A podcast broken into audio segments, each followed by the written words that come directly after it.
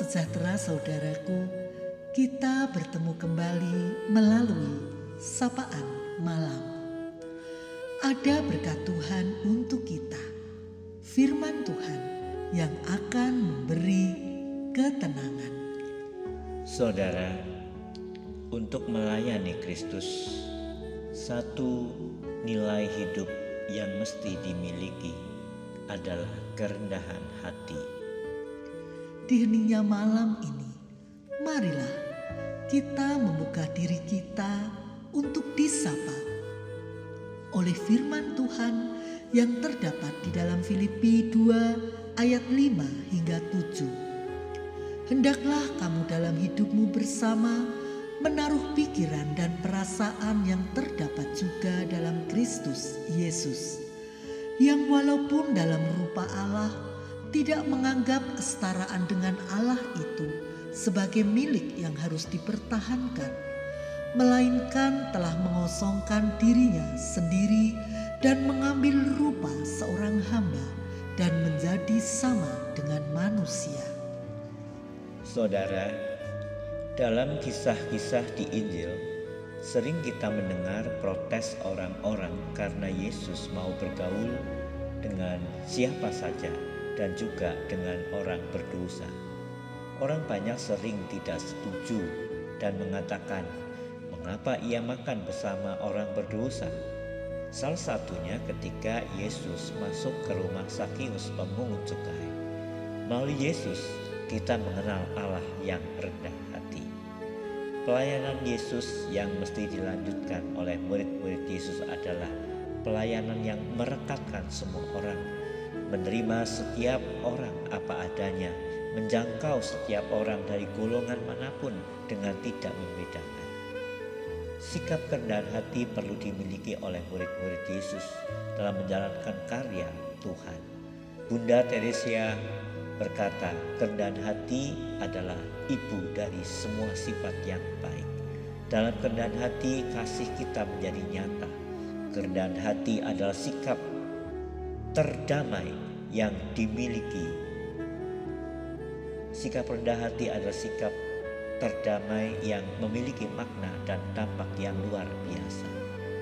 Firman Tuhan menekankan bahwa persekutuan hidup bersama semakin berarti dan berdampak jika semua yang ada di dalamnya memiliki sikap kerendahan hati yang merupakan buah teladan dari Tuhan Yesus Kristus.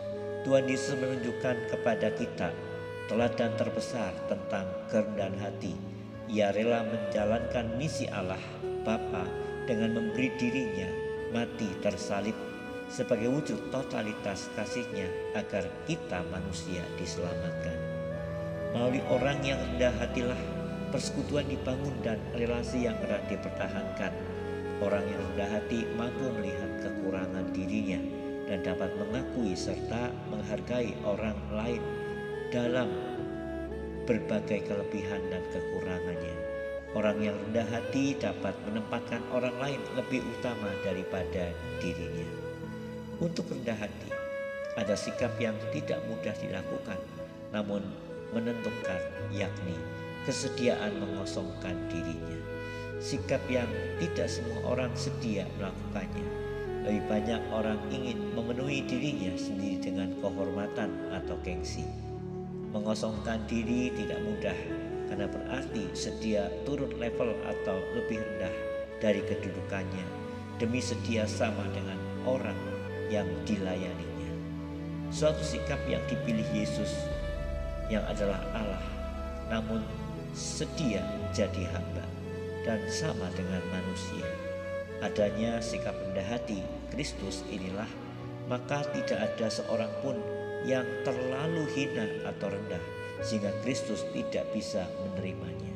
Bersyukurlah kita memiliki Allah yang setia menerima siapa saja dan Allah memanggil kita untuk hidup rendah hati.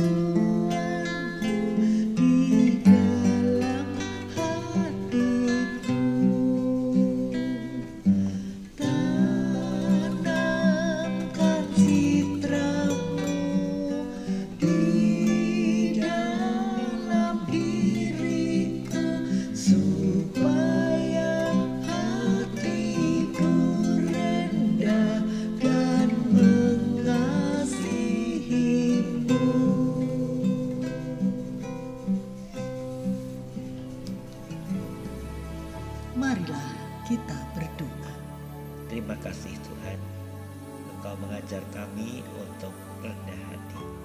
Biarlah kami selalu boleh ingat bahwa Engkau telah meneladangkan kerendahan hati yang begitu luar biasa. Terima kasih kiranya umatmu di mana pun berada, kami boleh belajar untuk rendah hati. Kami mau merenungkan apakah kerendahan hati sudah dilakukan dalam kehidupan ini. Terima kasih Tuhan, biarlah kami terus boleh menjadi berkat di dalam kehidupan kami di mana pun berada karena kami boleh dan mau belajar untuk rendah hati. Kami menyerahkan setiap mereka yang saat ini sedang membutuhkan bantuan, pertolongan, kepedulian dari sesamanya. Tuhan yang akan menolong setiap mereka untuk bisa juga saudara-saudara siapa pun untuk Tuhan gerakkan dan menolong saudara yang sedang membutuhkan pertolongan. Tuhan pimpin kami juga untuk menjadi saluran berkat di mana pun kami berada. Terpujilah nama Tuhan, berkati Tuhan anak-anakmu di dalam istirahat kami pada malam hari ini. Terpujilah Tuhan di dalam Kristus Yesus kami berdoa. Amin. Selamat malam saudaraku, biarlah keteladanan Kristus memperbaharui hidup kita untuk hidup sesuai dengan citranya. Selamat beristirahat. Tuhan Yesus memberkati.